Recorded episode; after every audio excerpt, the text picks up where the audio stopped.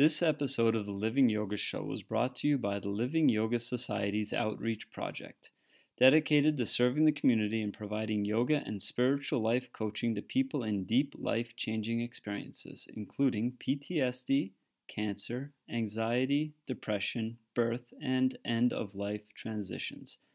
To add your heartbeat to this outreach project, go to livingyogasociety.org slash donate and follow the link to patreon.com or PayPal. Hello, and welcome to the Living Yoga Show.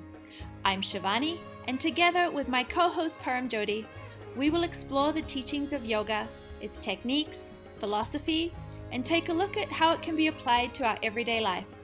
So, here we go.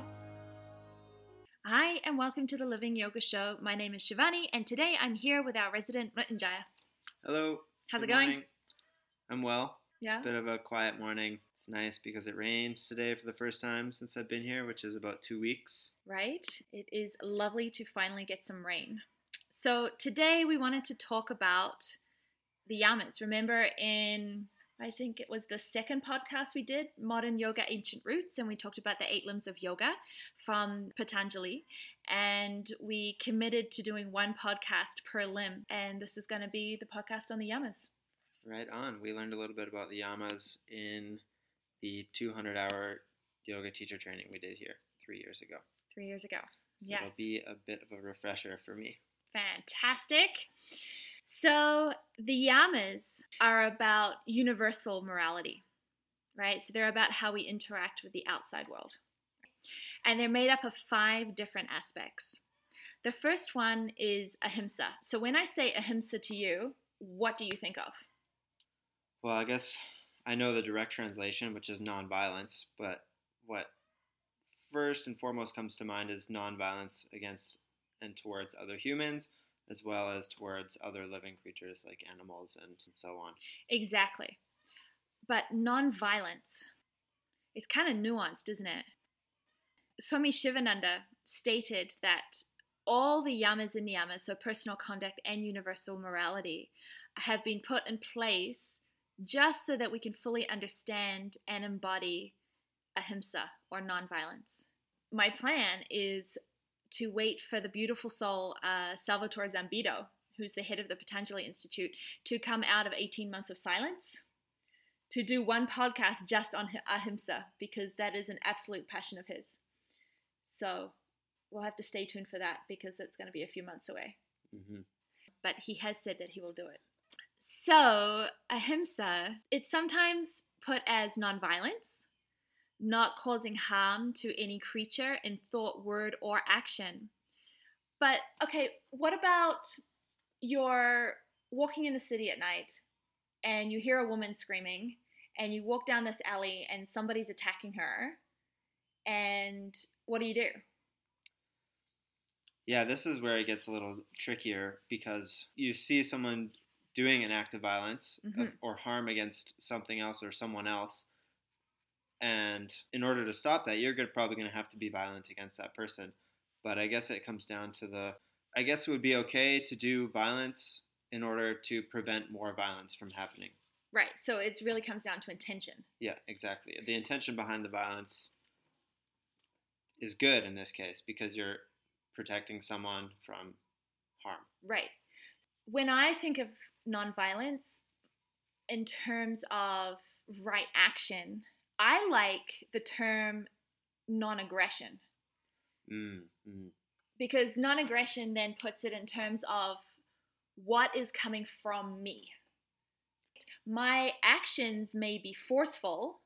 You know, if I see a toddler walking towards a fire, I may grab the toddler by the arm and it may briefly hurt the toddler, Yeah. but my action is not too aggressive towards the toddler Yeah, your intention is not to hurt the toddler. Your intention is to protect the toddler. from being hurt. Yeah. So it's the for me, and this is this is extremely nuanced. There's no right or wrong answer. It's it's a lifetime of self inquiry. But for me, it's about the intention and the aggressiveness behind the intention so if you're if you come across somebody being attacked in a in an alleyway if you go with the intention of preventing harm you may have to hold somebody you may have to punch somebody right? If they're going to hurt you or hurt somebody else, you may need to knock them out, right? But the intention is not to hurt the person, the intention is to stop, Stop what is happening. And sometimes the only way to do that is to push somebody to the ground, right? Yeah. And if they're flailing on the ground and they whack their head against the ground and hurt themselves, that's not an act of aggression from you. Actually, it's more in defense of the other person, hmm hmm An act of protection over. an act of aggression. Yeah. Yeah. So, you know, those, those two sort of examples are, you know, kind of blatant, but as we go further and further, it gets really nuanced. And there are some times when I think I am aggressive. You know, I can be quite uh, aggressive, mostly in my tongue, because it's not just ahimsa in action, it's also ahimsa in word, thought, and deed. And sometimes I am a little bit aggressive, and that's part of my evolution and part of my learning and part of my journey is to weed out those aspects of myself and really look at them honestly and, and humbly and try and choose differently in the moment. Yeah, well said. Um, it's obviously night and day when you look at violent action. It's very easy to see what's violent and what's not, but where it becomes a little bit more difficult is Mhm. to look at your thought and look at your word and be honest with yourself if it's if you have aggressive intention and yeah that's that can be very If you're acting out of frustration. And I know as being a mother, I have a very spirited child who is amazing and very, very strong willed. And I was brought up in a family where you had, it, it was a sign of respect if there was kind of control over. Respect wasn't sort of necessarily, uh, it, it was earned, but it was implied from day one, right? It wasn't you you respected first and then the respect was earned rather than the respect was earned and then you it was respectful. And so aggression is has been a big part of my family karma of how to speak to a child, what is okay for a child and whew, sometimes children will push your buttons until you snap and that's you know it's a learning curve Yeah, and that's a t- totally a great example because in those moments you- where someone does push your buttons until that snapping point, then that's a good moment to look at yourself and say, "Oh man, those words I used were aggressive in nature." Yeah, exactly. Even though in that moment you might feel justified, that doesn't mean that it's right. So you have to start catching the, the warning signs of snapping earlier and earlier and earlier and shifting the situation before it gets to the snapping point. Totally. And I think that so far has been my biggest lesson in being a parent. Yeah. Yeah. Especially with my spirited, beautiful child. so ahimsa can come down to very small actions. Like what kind of eggs do you buy at the supermarket? I buy the seven dollar dozen because I know that they get to go and peck around outside all day, and Right. they aren't confined to a tiny little box, and they're fed good grains, and they aren't fed hormones and antibiotics. Or you know, you could buy those exact same chickens from eggs from us for five dollars, right? I do when I'm home. When, When I'm here, home, I take not. full advantage of the farm. but sometimes, you know, like free run, if you actually look out up free run, or if you look up a free range, or um, cage run uh, eggs, and you actually look at the the quality of life that these animals have, you can see that even though you're not perpetuating the quality of you, you are, but if, if you're not directly re, um, instigating the quality of life of those chickens, buying those eggs is actually creating permission for the violence. So is that ahimsa? yeah, food is a great example to look at because there's a definite disconnect when we go to the grocery store and buy eggs, we don't see that they're being harmed or that they have a really poor quality of life. But when we buy those products, we are allowing those things to continue. So, in my mind, it's ahimsa, or it's or it is violence. Sorry. There's an article um, from yogamag.net um, by Swami Om Saraswati, who was actually 13 years at the time that they wrote this. And there's just this little quote in there from uh, about a, a story about a Sufi saint says a good example of the story is a Sufi saint who called his disciples together and said, I have five birds, one for each of you. Take them and kill them in separate places, but no one must see you doing it. When you bring them here, we'll have a feast. Soon, all of the students came back, sooner or later, and they gave explanations as to where they killed the bird and how no one saw them. When the last disciple came and said, I'm sorry, Guruji, I failed you. I could not kill it. Wherever I went, I felt as though someone was watching me. He turned out to be the best disciple. And that's really the teaching that, you know, the divine is always watching you. Like as humans, we we have this very limited keyhole perception of the third dimension. But there are beings on every level, watching and guiding our every move at every moment, which is a little disconcerting when you have sex. But you, you can, it's something, you know, to, to, to keep in mind when you think nobody is watching you. Somebody, something, some being, an energy, a frequency, a memory, it that action is being recorded. Um, a couple of weeks ago, I had to kill my first chicken. We've had chickens here for three years. We've had a few chickens die of natural causes, illnesses or, or whatever. They just we go to the coop in the morning and there's a dead chicken, and so that that's fine. But we got up this that morning and there was a chicken that had prolapse, so its innards had come out of its butthole and was very distressed. So I had to make this really hard decision as to is it cruel to put it in a crate with some food and some water and let it bleed to death slowly? Or would it be better to end its life? And it took me about half an hour, three phone calls, a few tears to actually figure out whether I could make a decision to take another being's life. This chicken, who I had named and who I had fed every single day and loved, and I would never wish harm on her. I decided that it must have been very uncomfortable for her to be in that state and there was no way that I could have healed her or helped her in any way. So I I did it and I cried, I chanted, I cried and I chanted and I cried and I chanted. But afterwards, I felt well, I was sad that she had gone, but I was also I felt very calm and I felt very grateful that she had not suffered. And it was hard because I I don't ever want to kill anything. Maybe a mosquito here and there, but I'm not. I'm not one. I don't kill ants. I don't kill anything. And to actually consciously decide to help this, the only way I could do it was to say a prayer for her evolution, to thank her for all of the eggs she had given us, and to make it as quick and painless as possible. And I did that through offering mantra. So, ahimsa, it is extremely nuanced. It's something that it takes, it's a decision moment to moment of what is your intention to do. I'm really pleased you weren't here that day. Why? Because because it was horrible. It yeah, was, it's it tough. Was, it was did it feel like you did the right thing? Yeah, I do. I do. Yeah, and that I goes don't back think to, it was to the groundwork to... of ahimsa.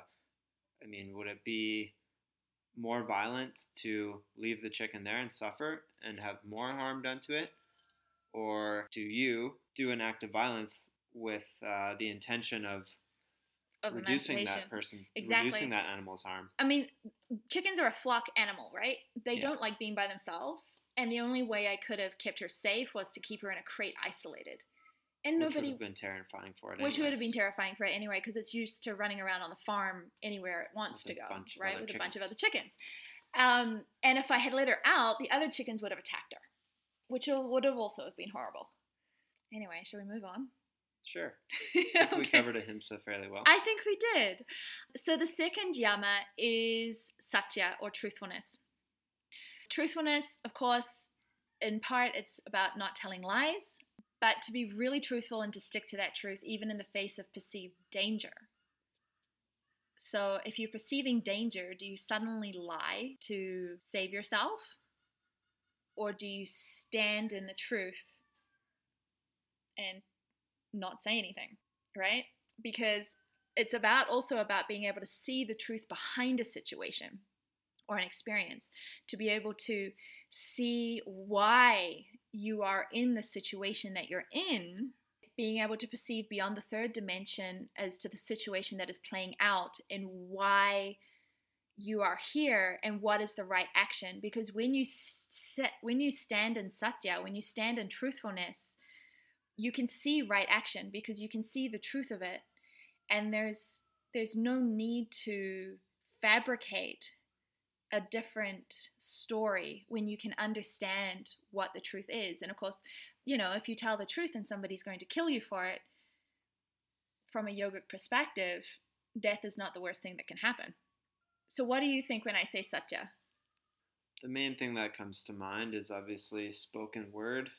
It's yeah it takes a lot of brain power to always be thinking about what you say, but when you do, when you do filter it and think about what you're going to say and make sure that it's truthful, there's definitely a, a purity that comes along with it and a good feeling that accompanies it to be impeccable with your words. It takes a lot of energy to keep lying.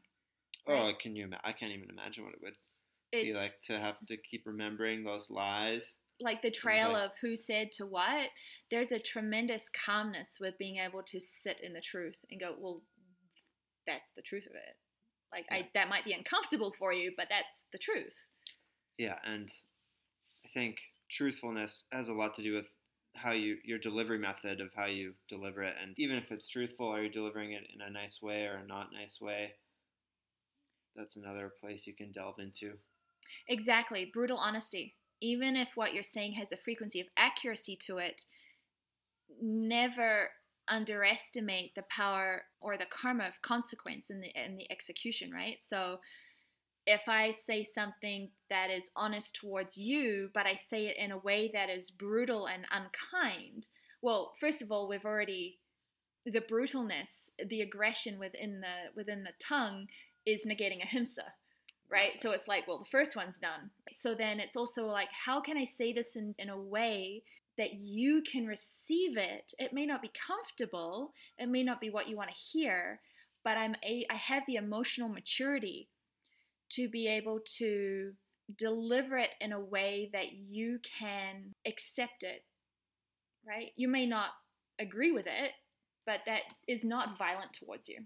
It has an when we do it like this it has an emotional perception that the the truth is interlinked within the chakra psychology of it that allows non-violent communication to be expressed honestly but not violently. Understanding that when you're experiencing your truth you're actually exper- expressing your reality which can be different from the truth awareness is is where humility comes in so sitting in truth and standing in truth if you're at a level where you actually can get to truth, that's great. But 99.999% of the time, you're actually sitting in the truth of your reality and discerning that. You know, when you meet somebody and you perceive them as being unkind, that may be the truth of your reality, that their actions are unkind. But if you can see the truth as behind why they are that way, then there's a there's an acceptance. There's an understanding that comes through it's a bigger picture. The truth has a bigger picture than just the immediate action. Do you know what I mean? You lost me there. I'm still going over words in my head. That's cool. The truth truth is a big picture where you're able to see the honesty in the background understanding as to what the current action is being done or experienced, right? So if somebody walks in, say they're incredibly wealthy and they're not very kind to people, and you see them as being a bit of a if you can see the truth of it of understanding why they are like that You can see the bigger picture. You can even just within inquiring within yourself, why are they so mean to other people? And you can understand a little bit of maybe that's how their patterning of their childhood and that's how their coping mechanism because they're actually feeling intimidated right now and so they're in fight or flight and they only know how to get power over rather than humility when somebody is better than them at doing something then your whole demeanor on how you respond to them changes because you have inquired into the into the frequency of satya, into the frequency of truth, of understanding not just that one isolated incident, but in the nature of their being. Do you get what I mean now? Yeah, I totally get what you mean. You know, there's something powerful about seeing the truth from your reality, which might be, okay, this person's a big jerk, and then taking a step backwards and seeing the truth for a whole of why that person is the way they are, which also takes a lot of energy and a lot of mindfulness, if you will. And discernment. But results in a much more compassionate result. Absolutely. When we're moving towards satya, the results are compassion, understanding, kindness, inquiry. When we're standing out of satya, our results are judgment, cruelness, brutal honesty, which is all rooted out of fear on our part rather than trust. Satya. Truthfulness. Swami Shivananda says that uh, Vak Siddhi, Vak, V A K, means, uh, which means speech, that you have the power to make whatever you say into reality. And I've met people who have this power. I, I have directly experienced them saying, go and do something, which in that moment seemed a little bit ludicrous and slightly far fetched, turning around, and a month later, everything they said manifested exactly as they said it on the same day. Trippy. Totally trippy, right?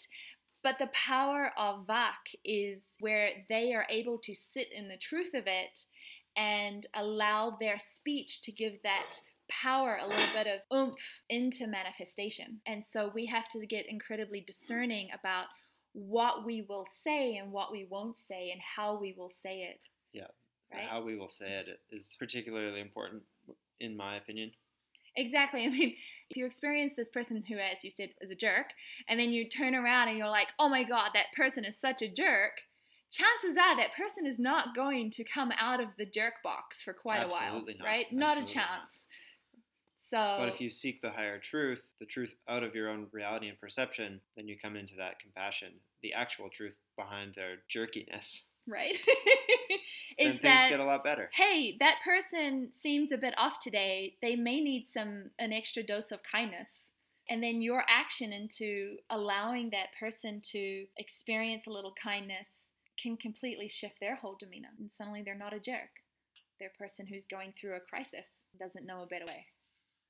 So then we move on to the third yama, which is asteya, right? The third yama, commonly known as honesty. Well, weren't we just talking about honesty? I know, right? But I think truthfulness and honesty are similar but separate. Yeah. They, they have differences. Asteya is honesty and abstinence from theft, connected to purifying the mind from not needing to possess one's desires, but to sit in contentment. This is not limited to the desire of things, but also the desire of others' time. And it takes a huge strength of mind to witness the desire and not go and engage and accumulate it like the chocolate in the fridge right now. Mm. Mm. it actually does take willpower. And our society, our society is all about accumulating desires. Our entire society is made up of do you want it? How can you get it? And that is really quite scary. Yeah, it can be really unnerving, especially when you can't get your desires. right? And then that creates pain. Yeah, totally. It creates huge conflict. Yeah. Inner conflict. And if you can't discern that, then that creates suffering. Mhm. And then you're a jerk.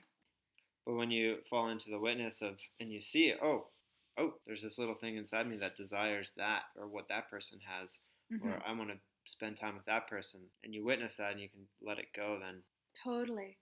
I experience I have I mean I experience desire for for objects just like any other human being. But the desire of people's time I think is a really interesting concept to look at. In the de- especially like in terms of the developmental stages of emotional development as a child.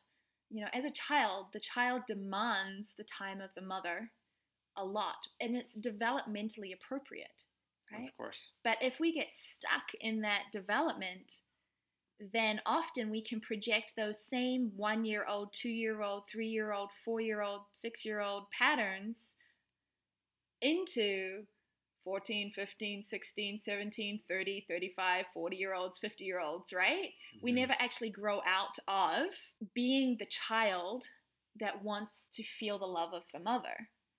And we do this through manipulation of people's time and people's energy. And I think it's a really interesting concept to uh, inquire about within yourself. You know, in the ashram in India, of course, everybody wants to spend time with the master. Everybody wants to like be special, right? Everybody wants to like be smiled at or waved at or acknowledged or, you know, sat with or have a meal with or, you know, everybody wants that. It's a natural human desire, but it gives us such a tangible experience as adults to turn it inwards rather than be a 35 year old that's running after some little Indian. that can get kind of awkward, you know? yeah, Um, and it's uncomfortable for yourself. Like It's embarrassing. always wanting to spend time with a person. It's embarrassing, so I've heard. It can be very, it can be very So embarrassing. you've heard. So I've heard. Um, I, I got a birthday card many years ago from my teacher that said, uh, Happy birthday, Shivani. Remember, all longing is longing for the self. All desires, whether it's the chocolate in the fridge, or that person's time, or this job, or that vacation, all longing, what you're expecting to get out of that experience is actually something that you're looking to fill with inside yourself and you know in that in that terms of you know one plus one equals one purnamadah purnamidam this is complete that is complete you are complete there's actually nothing from the outside world that can fill you so when we see our desires to the outside world and we can acknowledge that, you know, I really wish I could have some of that person's time. Well, why? What is that person's time? How is that valuable to you? Well, they're kind. Okay, well, can you be kind to yourself? Right? They make me feel special. Well, how can you make yourself feel special? They make me feel like I'm, I'm important. Well, how do you make yourself feel important? and then go and do those things. And then when you're in that person's presence, you no longer need them. And the, the connection between the two of you is much more authentic as two souls meeting each other than two souls needing each other. For every positive, there is a negative when we live in the world of duality, right? So for every aloof person, there's an interrogator. There's, there's ne- it's never just one side when people come together. So, but to come in neutrality, I am full, you are full. Do you want to hang? And then it's like, I don't need you, but I value the time we spend together because you're filling your own cup first. And it's a wonderful way to come into a marriage is really going through why you want to marry that person. What do you get from that person? And then spend six months giving that to yourself. And then if you still cherish and love that person, then marry them. Because you'll be marrying them for who they are, not what they can give you. Because as they evolve and as you evolve in 20 years and 30 years and 40 years, you don't want to be codependent. You want to be partners. Right? And I think it's a really um, important step that we forget to do in the West when we come into relationship with each other. What do you think?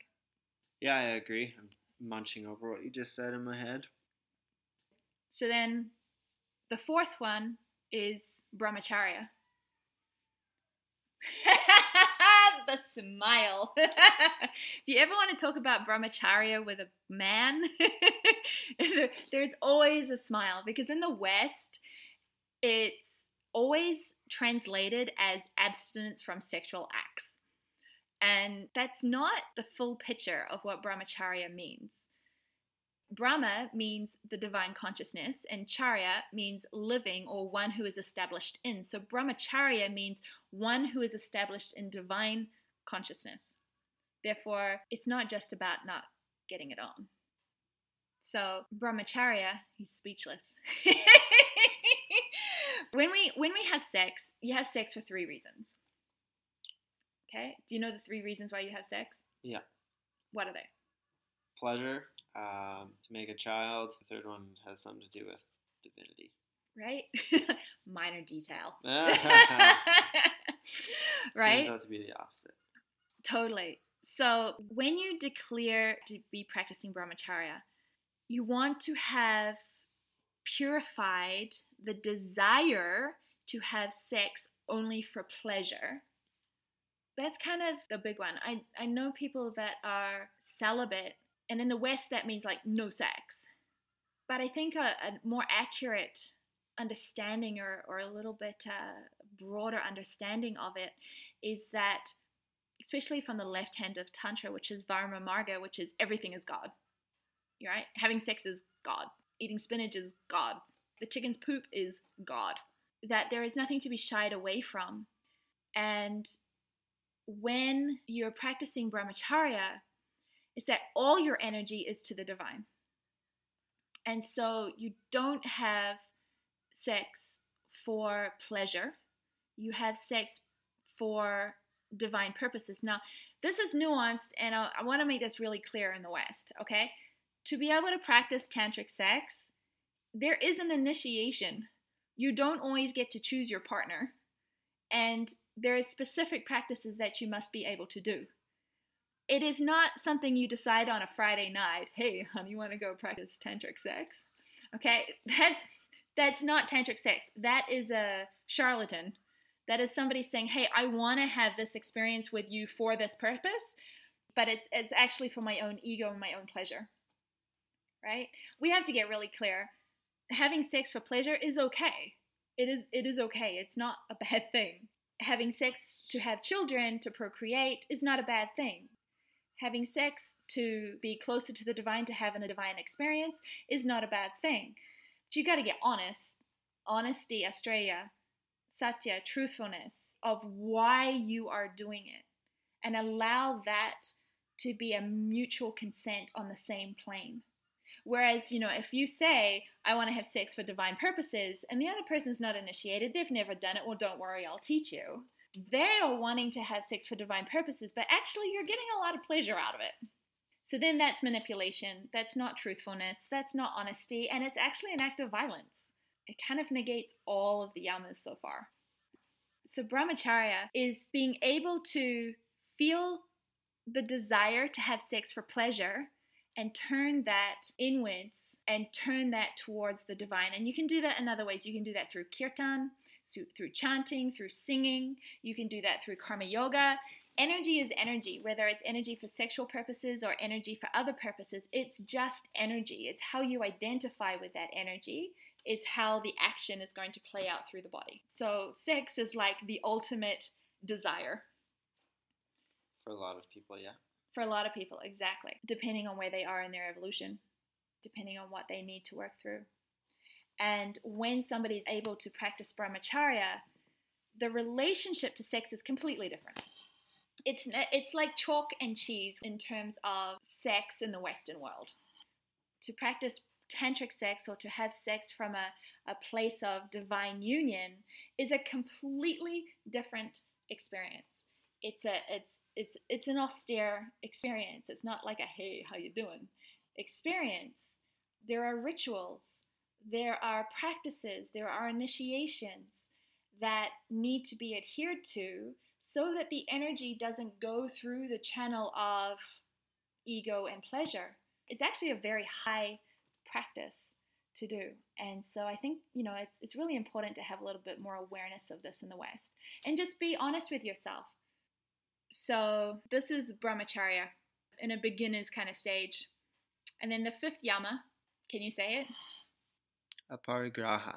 Aparigraha, that's awesome. It took me a long time to figure out how to say that. Is non possessiveness, abstinence from greed. For when we take more than we need, we're effectively stealing, and theft came from asteya. We're effectively taking from someone else. So to live from a place of hoarding effectively means a lack of faith in the divine to be able to support your future. So, aparigraha is literally the foundation or practice for a yogi's evolution. We kind of have this thing if I have it and you need it, I will give it to you. When the thought of, but I might need it next week, that is not practicing aparigraha. If I have it and you need it, I will give it to you. Because if I need it next week, the divine will give it to me. And so then the energy just keeps flowing and flowing and flowing. And when energy is flowing, it can shift frequency and to higher frequencies. Energy that is stagnant can't evolve, right? You can't go from ice, which is not moving or moving extremely slowly. It has to go through the tapasya or the fire to come into water. And then that water has to keep heating up to come into steam. It has to keep moving. So, hoarding or possessiveness is lowering the vibration. It's holding on. It's not allowing energy to move through you, which means that you're rooted in fear, not rooted in trust. And no flower of love or right action or service or contentment or evolution is going to come out of a seed of fear. The flower resembles the seed. If you plant a sunflower, it's not going to grow a rose. If you want to have a sunflower, you have to plant a sunflower seed. So if you want love, if you want contentment, if you want uh, companionship, if you want to be partners, if you want to be in service, if you want to evolve, you have to plant the seed of trust. And aparigraha is such a foundational experience of trusting of giving because in our whole society is about accumulating. It's not about giving, right? It's about power over. I have a Mercedes Benz.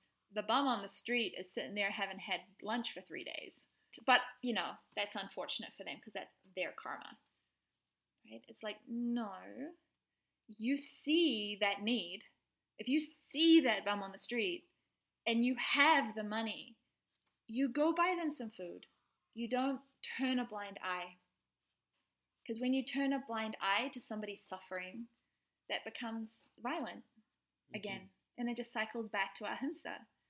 If I see that you're suffering and I have the means to alleviate that suffering, it is not my place to judge as to why you're suffering. It doesn't matter if you're a drug addict. It doesn't matter if you are out of control. It doesn't matter if you're homeless. It doesn't matter if you are lying. It, doesn't matter because this is about my evolution not about your evolution. I don't know your evolution. I'm not enlightened. But if I see you're suffering, I see you're hungry, and I have the means to give you food, then I should give you food. And not worry about why are you hungry? What did you do to get into the circumstance where you are now hungry? Is it your own fault? Did you do something bad? Are you an addict? You know, like why are you like that what did you screw up that's allowed yourself to be there no that's not that's not where we need to be we need to be you need shoes i have spare shoes. Here are shoes. You're hungry. I can have food. I can offer you food. It's about do i have it? Do you need it? And can i give it freely? Without judgment without justifying rectifying uh, as Paramjoti said on I think the uh, the Why Yoga on our very first podcast, that people volunteer if they deem it worthy, right? If they deem that the institution is worthy of them volunteering. You don't deem if somebody is worthy. You see a need, you fill a need, and this is aparigraha. You, I have it, you need it, I give it. I trust the divine will keep bringing abundance towards me because my abundance flows out. And that's compassion in action. That's love. That's trust. That's Atmabhav. Seeing all as one, that you are me. There is no separation between you and me. We are divine sparks of Atma, of pure consciousness. We are not separated.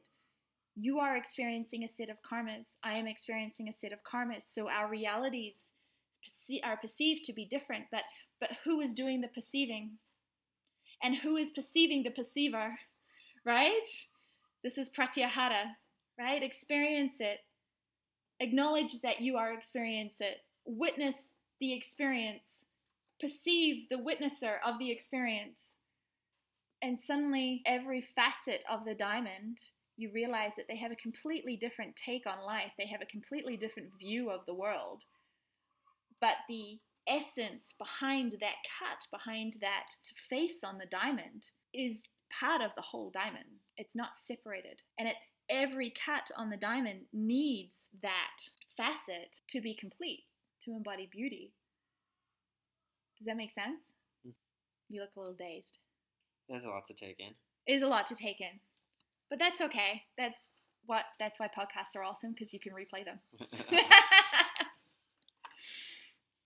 so that is the yamas of universal morality of how we interact with the outside world.